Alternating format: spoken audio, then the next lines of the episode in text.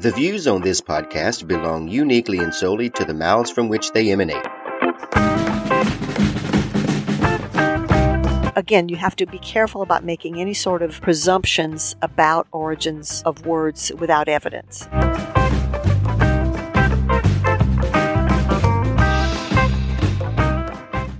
Hi, and welcome to this week's episode of the Weekly Linguist Podcast.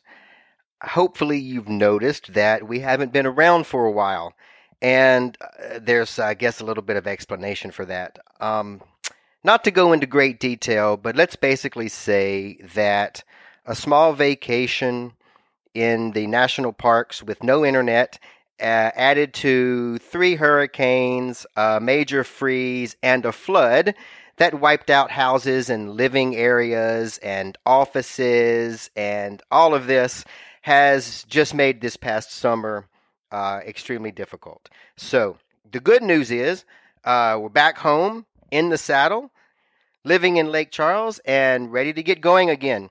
We are in this for the long haul. Even though we had to take a small break, we're excited about moving forward couple of things that I'd like to point out. Uh, I posted recently on Instagram that we reached the milestone of a thousand downloads. So that's pretty cool. We're a small podcast. We just got started. We're growing.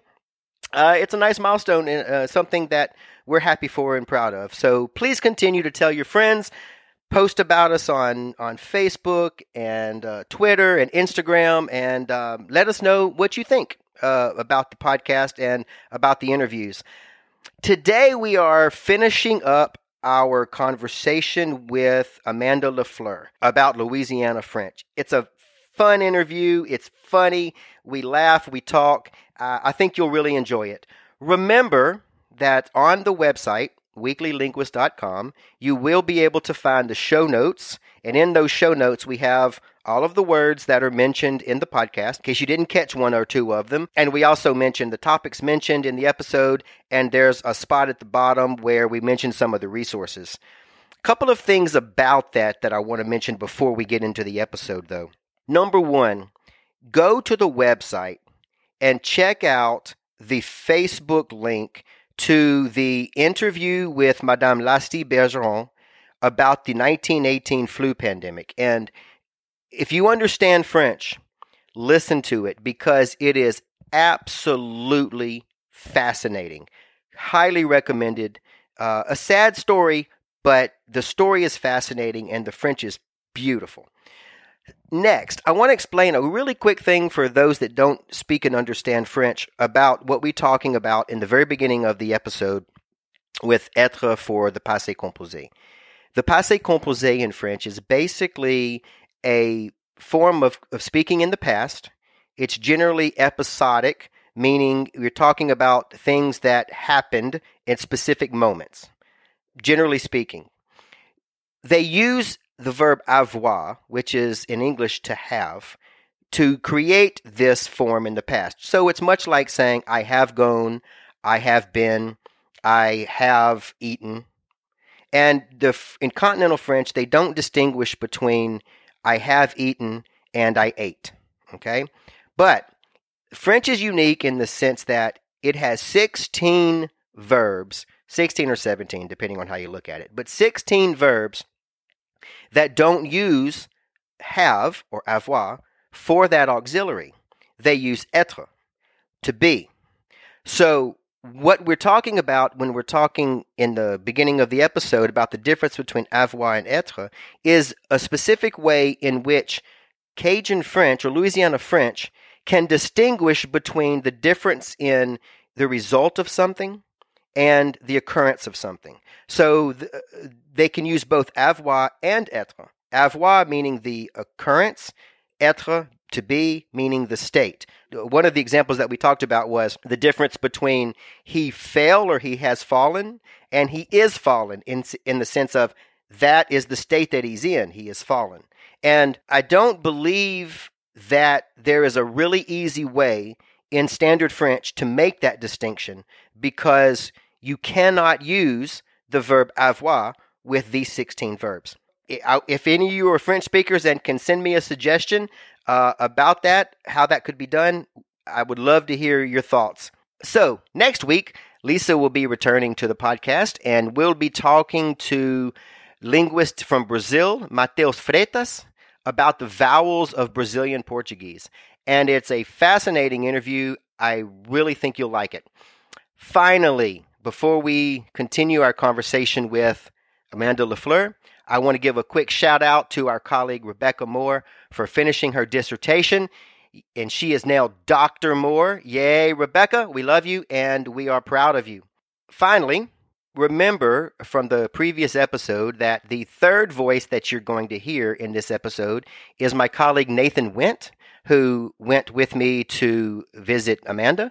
And he had some interesting questions as well. Nathan studies Louisiana Creole, and I believe he is now teaching at the University of Virginia. So that's who the third voice is when you hear it. Well, not much more to say.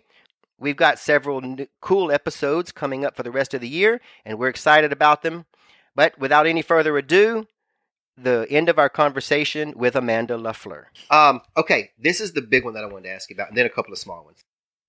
I don't know whether to say loss or preservation, conservation, because I don't know who innovated, but okay, passé composé without être. Right. Yeah. Um, j'ai passé devant ta porte. Yeah. Yeah. Um. Yeah, th- there are some very there are some very useful innovations that have come up. You know, So you think it's an innovation? well, innovation. I mean, again, we're talking about charged words, so Mhm. I, I I don't want to really. I, I don't care whether Okay, you yeah, consider right, it right. negative or positive, Mhm. but certainly some things have happened. Um, and and you see you te- you see two things. You do still see, for example, um, people who uh, conjugate um, reflexive verbs with être. So you will hear il s'est um, uh,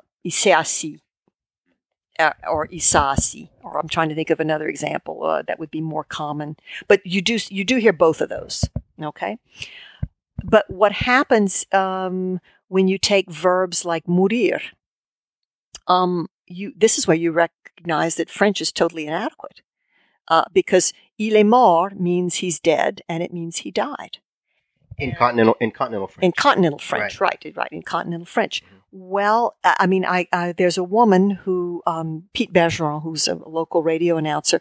Pete Bergeron recorded Madame Lasty Bergeron, who was a, a relative of his, um, recounting her memories of le flou de 1918. No, is that right? 18, yeah, the, the, the yeah the flu pandemic, and it's an amazing, amazing story. She is from La Pointe Noire, which is right outside of Church Point. And La Pointe Noire is sort of interesting because Church Point is a bit of a crossroads. You get a lot. There are a lot of Acadians there, but also there are a lot of Cajuns like my people, you know, of French descent. So you get you get a mixture. This is where they say both Besson and jumeau for twin, Mhm. which is kind of one of those marker, you know, those are marker words. Mhm. But La Pointe Noire is more Acadian. But she, and that's where she's from. And of course, Bergeron is an Acadian name. I'm, but I digress. The point of the story is that she talks about how the circus came to town and that we all went to the circus and then with just within five days after the circus people started getting sick.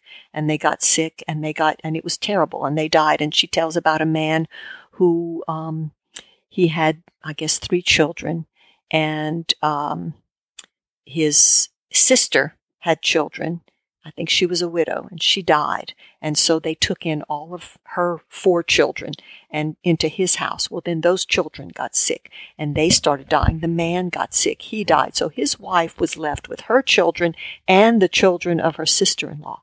And they keep dying and dying and dying. And within the text, she talks about, no, no, no, no, le frère, il est mort. So and say, est mort. But when she starts talking about the catastrophe that is this, she said, oh, et puis ça a mouru jusqu'au grand printemps. So that il a, is, a mouru is that punctuality of what happened and it kept happening and happening and happening and it wasn't that she didn't know better it's that she had she had two words in her repertoire and she used them both to dis to different stylistic and different semantic effect. So you have these you have these sorts of um, distinctions that can happen between avoir, with conjugating with avoir and être. I'll take an, another one is partir. Moi, je suis parti. Je suis parti means uh, that means I've grabbed the doorknob and I'm telling you goodbye. I, I haven't gone. I didn't go yet. Okay. Il a parti. Il a parti après moi. He left after me. But il est parti. He's. It's happening right now. He's in the process, or he's on his way somewhere. And and again, whether it's a loss or an innovation, I kind of it, I don't care. I'm describing what how the language can actually Right, function, right. and those are those are subtleties that can happen with certain words that cannot happen in standard French. I mean, I'm sure that I'm sure that I'm sure that standard or continental French has its ways of making those distinctions, but it's they they aren't they aren't ours. On some of these, I've really given this some thought, Amanda, and I don't think so. Like, for instance, um, uh, and I'll keep saying this, but you know, this is what I've been looking at lately. Dr. Ancelet, il est tombé, l'état, il a tombé, l'action. And I Mhm. keep thinking, how would the French say he is falling? He is fallen. In a sense, not that he fell, but look, he's at the bottom of the stairs. He is He is fallen. Yeah, It's still, Yeah. Both of them are il est tombé. That's And there's not a way to make Yeah. I don't can't in my mind maybe a French speaker can send me a message on this episode and tell me, but I don't think there's a way to make Well, you're right. I mean, and and of course, people manage their context is is what happens, or or those sorts of things. But um, it, you you can see that we, and it, it could be that uh, this was influenced by English. I don't know. I, I, and again, it doesn't Well, really matter. Of the Romance languages, French is the only one that does that anyway. Uh, Spanish and Portuguese don't use, you know, a, a different auxiliary for sixteen of their Right. verbs. No, but they do know? have, but they do have a preterite. They they do have a like Spanish, for example, has a has a, a plain pre, like right, right, you right. know, I died and I have died, or he died and True. he has died. True. Um, no, no in the negative, That's not. but that's But- common in France. I as was going to say, yeah, it's not particularly surprising. Yeah. It's I right. mean, it's not very useful. Fais pas ça. Right. Dis pas ça. that's I mean, it's not very useful, but yeah. Yeah. Um, well, and you know that same sort of thing um, comes up when you have um, uzot. Um, well, it's not just uzot. It's not just pr- with pronouns, but it's like say, um, uh, mes enfants et tout uh, éduqués. Okay, my children are all educated. Well, uh, what you've got there is a clear plural, mes enfants. You've even got two added there. So whether you say a or son doesn't doesn't change the meaning at all. But uh, but that that same Cajun that will say mes enfants et tout éduqués will never use a pronoun in that way. You know, he would never say ils aient when he means ils sont, because at that point it it becomes the the the pivot point between the singular and the plural. It's Right. it's it's the the basic minimum necessary to get the message across. Nice. I'm almost done here. Um, an aspiration of, of, of an actual continued aspiration in the H of Ash, Hash and Hun. The H is used to be in French, in standard French, uh, continental French. It used to be pronounced so that you still write la Ash. You don't write lash. H A C. Right, right, right. Okay. So is it is that H? it's pronounced. It, it, claiming that it's still pronounced right, in Louisiana. right. French. That's La what I'm hache, pointe, pointe à la hache. It's still even saying. yeah, la hache or la uh, en haut. Uh, right, right. That's halle quelque chose. Absolutely. But it would be, je vais passer la nuit uh, dans l'hôtel. right, Okay. right. So we still we still recognize that they're different. hmm Yeah. I love this one. Yeah. J'ai faim, faim. Do I need to cut this out? Well, I'm not. I, I, well, I, it's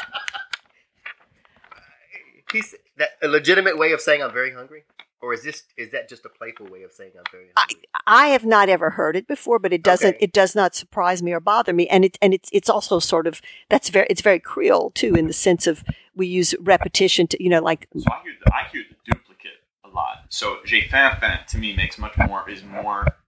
I hear that I, I can hear that coming from somebody that I've spoken with. J'ai faim, Whereas I have a harder time hearing j'ai faim, faim, faim with three. Or to say, oh, il est gros, gros. That's a, that's a big guy. Right. Um, or something like that. But it's, why not? Why not do three? I, Right. I don't see no Well, I, I will. I will tell you, like with my children, our, our term of endearment before we went to bed was always "stem gros, gros, gros," comme un éléphant was how we would say "stem gros, gros, gros." And it's, it, I mean, the expression is "Je t'aime gros." I love you very much, but with us, it was always it, it always involved some simile, you know, at the end of it. And so, it, and and it's funny now that you say that because it was never stem gros, gros." It was stem t'aime gros, gros, gros comme un éléphant," and the next person had to say, well, moi stem t'aime gros, gros, gros comme un baleine, or, you know, whatever. that was the, um, just the game that we played. Nice. Let's see. There was. Oh yeah, I just wanted to run down a couple of words. Okay. Shall we for raccoon? Uh huh. I mean, I'm I'm looking at I'm thinking raton laveur, you know, and I see shall we. ouaouaron. Wawaro is old. Uh, you, you hear it in Canada. It's- Really? Yeah. It's, it's, it's a For our listeners, this is the word for frog, which in French would in continental French would be grenouille. It's, it's, Right? a, it's, yes, it's a, it's oh, a, so it's that frog that goes whoa whoa whoa. exactly. It's an, it's an doing this on the onomatopoeic microphone. form. Absolutely. Algonquian, I think. I, I think you're right. That's very good. oh, good. so that's what it is. Shawi, It's, however, is Choctaw. okay, so we're talking about words that uh, were were borrowed for use of necessity. So these are words that. Okay, well, I remember in the grocery store in Lim- Limoges. It was in Limoges. Stumbling upon a in the produce section an area where they were selling okra. hmm And for whatever reason, I didn't know the word for okra. But I saw this okra, and I'm actually, I shouldn't have been, but I was surprised they were selling it in France. So I was going to buy me a bunch of okra and fry it up. And I went to see how much it was, and it said gumbo. hmm And this light went ding in my head. because you know, you know what they'll tell you, you know, there's a, a good a good Cajun will tell you there's two things that you have to know about gumbo. Number one, don't ever put tomatoes in it, hmm right? And number two, if there's no okra, it's not gumbo. And this Well, made- not this Cajun doesn't tell Oh, you. Oh, really? that. Okay. Ah. well, this I've this I've met- this I've met many, plenty of people that contradict the tomato rule too. Oh, yeah, but especially if you've okay, been that one hanging breaks around my on heart. Yeah. But anyway, it and then I realized this is the we, we we've taken this soup that I guess was initially made with okra and it was called gumbo soup or something to this effect so that the word for g- okra becomes used for the soup that we make. Well, it's and uh, I believe me that I I would never presume the the work of etymologists is just so precise and so uh, fascinating. I have great esteem for them, and I, I don't presume. But there there's there's there's sort of a convergence of of things that are going on there because gombo, of course, is a, a a an African word. It's, a I think Wolof word for okra. Right. Yeah. Uh, but then you also have, I, I believe it's a Bantu word, which is, guess what? Fevi. So when, and, and you know what we call okra at my house? Gombo fevi. So we have, yeah. Nice. um, but I think there is also, if I'm not mistaken, a, I want to say a Caribbean word, and I don't know what its origins are. That it's like, um, go, it, and it's the name of a soup. It's not, and it doesn't. I'm I'm not sure that it necessarily has okra in it, but there, you know, it it's tricky. Uh, you, you you you again, you have to be careful about making any sort of presumptions about origins of of words without uh, without evidence. Fair enough. Fair enough. Yeah. It just it just seemed to fit so well in my head though. oh well, well and, and, and, sh- and certainly, and let me tell you, people are um, it place. You know, when you people will argue about which what is one or the other because it it can, it can be very very tightly regional. I'll, I'll give you another example, like um, poulet rôti. Poulet rôti, Roasted chicken. uh, poulet rôti is fried chicken. Now, okay. Not- Is that new to you too? Okay, good. Yeah. Well, poulet rôti, but again, this is it's a it's a regional thing. If you go to Avoyelles, they will understand poulet rôti to be roasted chicken, but in other areas, poulet rôti is fried chicken. And um now, and I will give you some folk etymology. Again, this is I I have not done the research, but what I can tell you about the history of of of cooking in Southwest Louisiana is that people basically um there were no ovens. You cook things You cooked it over a fire. You cooked it in a in a little um, a little a, a four was actually the, the little three legged uh, black pot with the top that was you know over the Mhm. fire. But so roti would have been you know would have been browning it in a still in a pot, and then it also came to mean to fry like southern fried chicken, which surprised me. Um, but there are people who use poulet roti to mean fried chicken. Um, That's cool.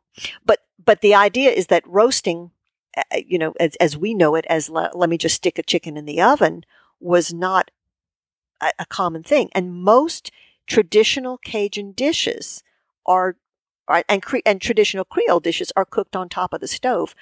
It's interesting to me that there's a there's a lady i say a lady she's a young lady she's younger than i am. She's in her uh in her 50s who takes care of my mother. She she's she's Creole from from from Ville Platte, and she um she she's known my mother for years and years and years, but she was a she was her housekeeper for a long, long time, and now that my mother needs care. Cut 24 hours a day. She's also there on Saturday. And I always try to go on Saturday to visit my mother because Laura's going to be there to cook. And Laura is just, she's just this incredible cook, but she cooks everything on top of the stove. And in fact, we had to show her how to bake a chicken. She had never baked a chicken before. She had so so when we said so, my mom was like, "Just throw that." Well, I well I pull the chicken out, and the chicken. Now this these are things that you know culturally. You know, mm-hmm. I pull the chicken out, and it's laying on its breast. Right, the back of the chicken is at the top. Well, anybody who bakes a chicken, you always have to. But Laura had, I mean, she just had no cultural reference.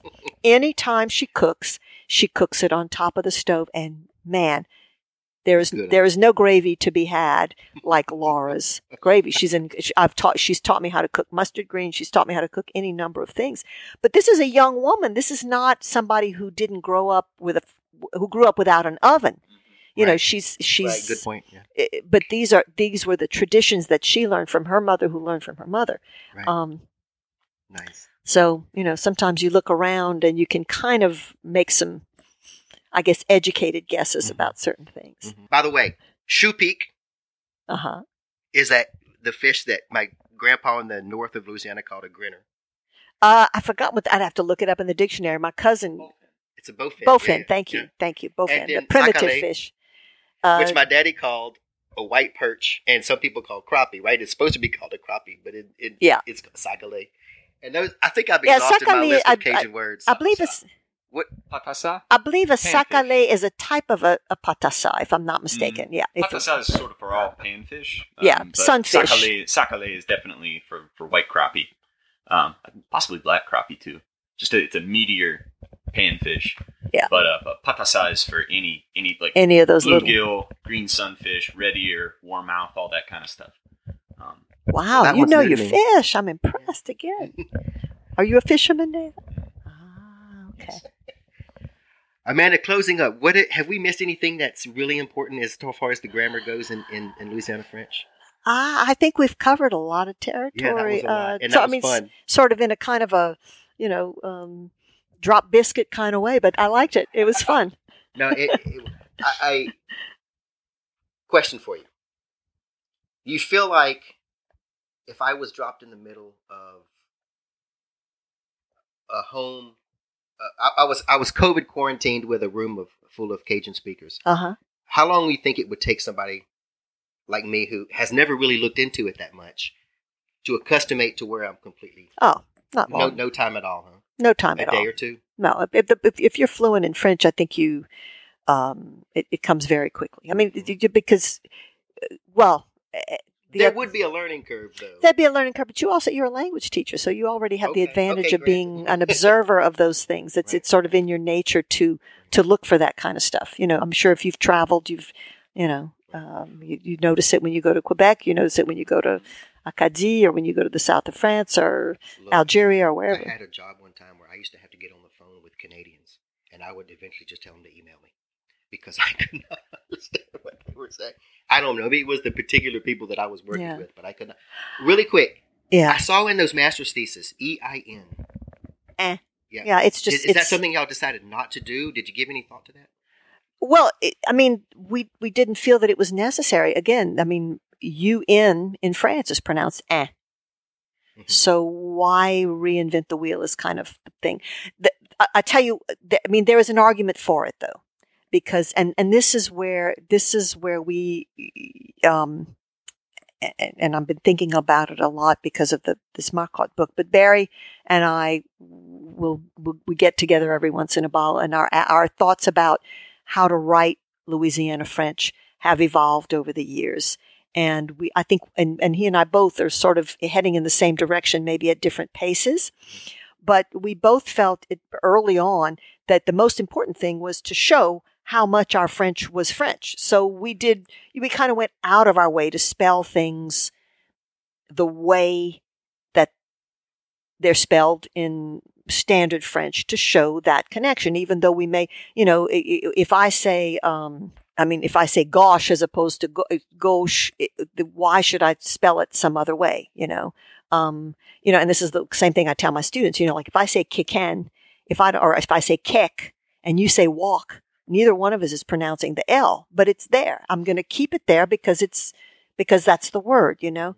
Um, however, there there start to be certain words um, that become sort of emblematic of the language and th- and that was kind of where we were with that decision about subject pronouns like how to represent il and elle or il and al um, and and Barry kind of jumped it and decided you know he was going to start writing just i in in front of consonants and then the il in front of um, vowels because the other thing too is there's a sort of a hypercorrection thing. You know, if you um, if you, uh, I can tell my students, it's like like Cajun, you know, like writing Cajun, right? We wanted it to. We were tired of seeing this C A J U N. It's it it leads to mispronunciation, so we kind of came up with the C A D I E N from Acadien, but we're going to pronounce it Acad, you know, pronounce it Cajun.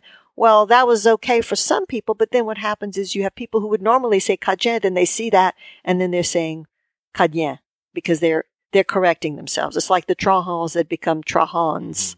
They insist on pronouncing the N because they think somehow all their ancestors all those years Right. didn't know any better, you know? Right. Um, so uh, I guess all that to say that you will see in in some writing choices now among some authors um, an attempt to to better represent Louisiana pronunciation.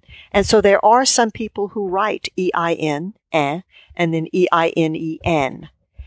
And and I and I see why it could be useful because obviously if you stay if you stay with the standard then you have eh and then you have une which of course people pronounce un, which we don't do. And so in that way eh and and to me it's too far I, I guess because I grew up on standard French uh, I mean, or I, or I was educated in standard French first. Um,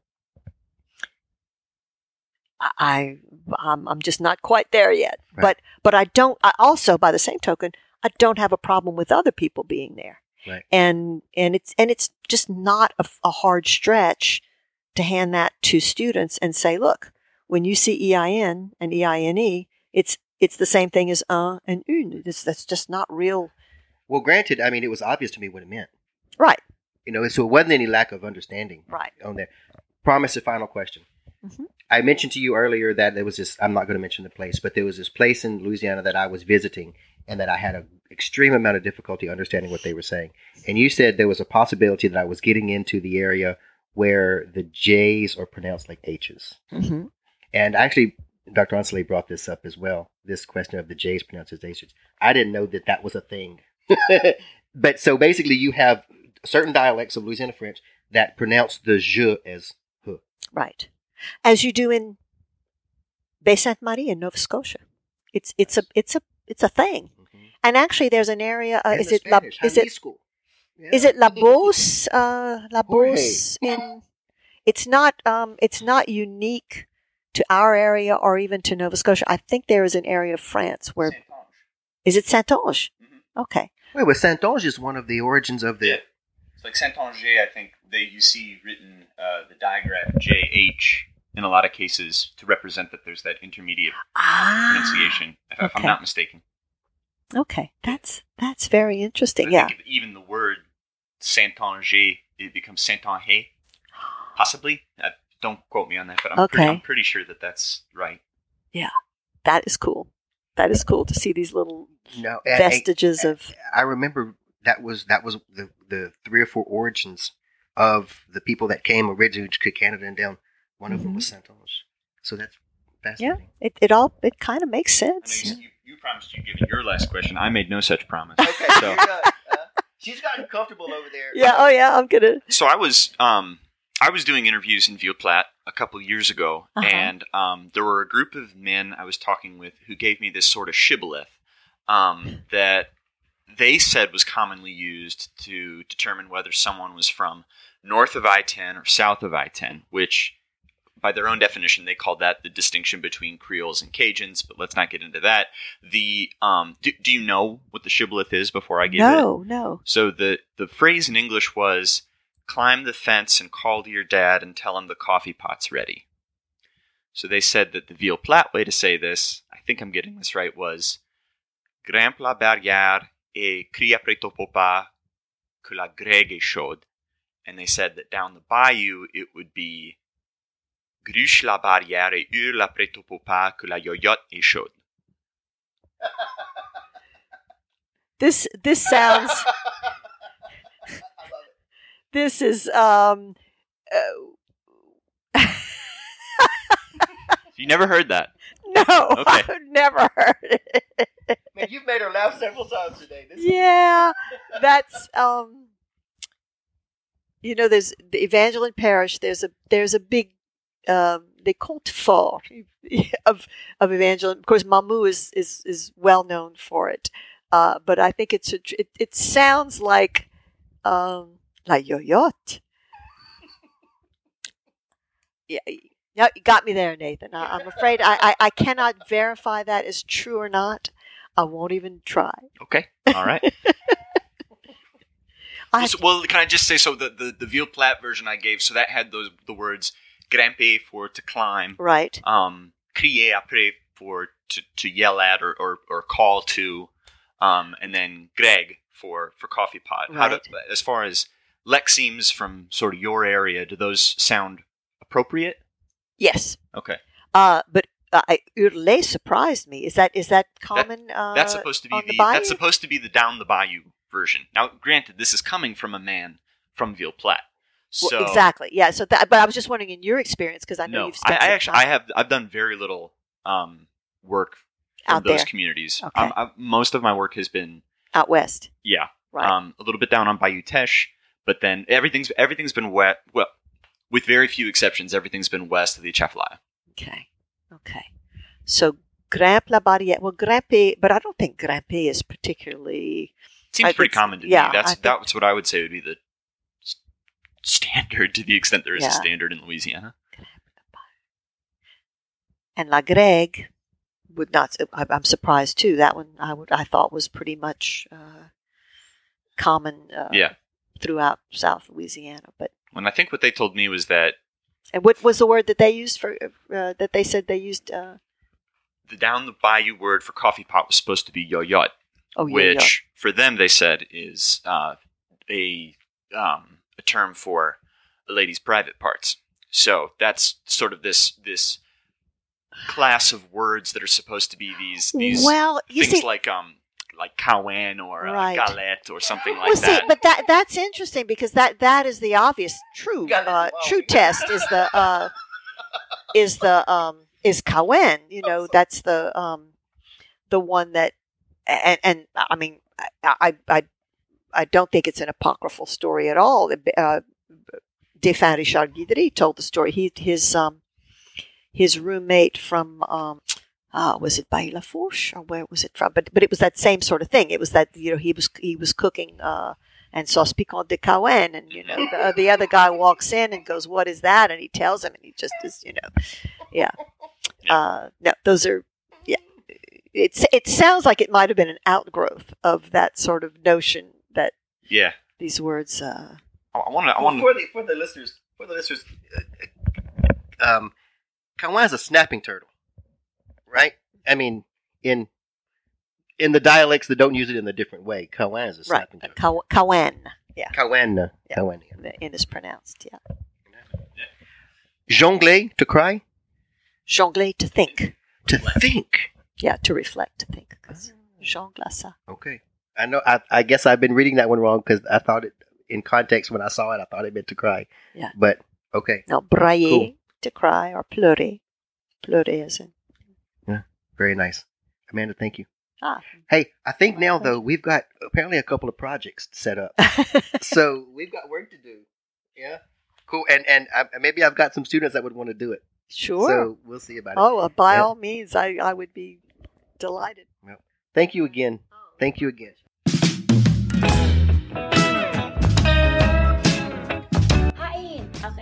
In closing, remember to check out the show notes at weeklylinguist.com. There you will find further information about this episode, like more information about the guest, a selected bibliography, and any links mentioned in this episode. As the saying goes, if you enjoyed the podcast, tell a friend. If you didn't, tell us. You can tell a friend by rating us 5 stars on iTunes and by writing a glowing endorsement in the reviews. Don't forget to subscribe when you're done and follow us on Instagram or Twitter at Weekly Linguist. For any feedback, positive or cri- critical, write to us at podcast at weeklylinguist.com. Tell us what you think, what we can do better, or even suggest a topic, uh, a topic for an upcoming episode.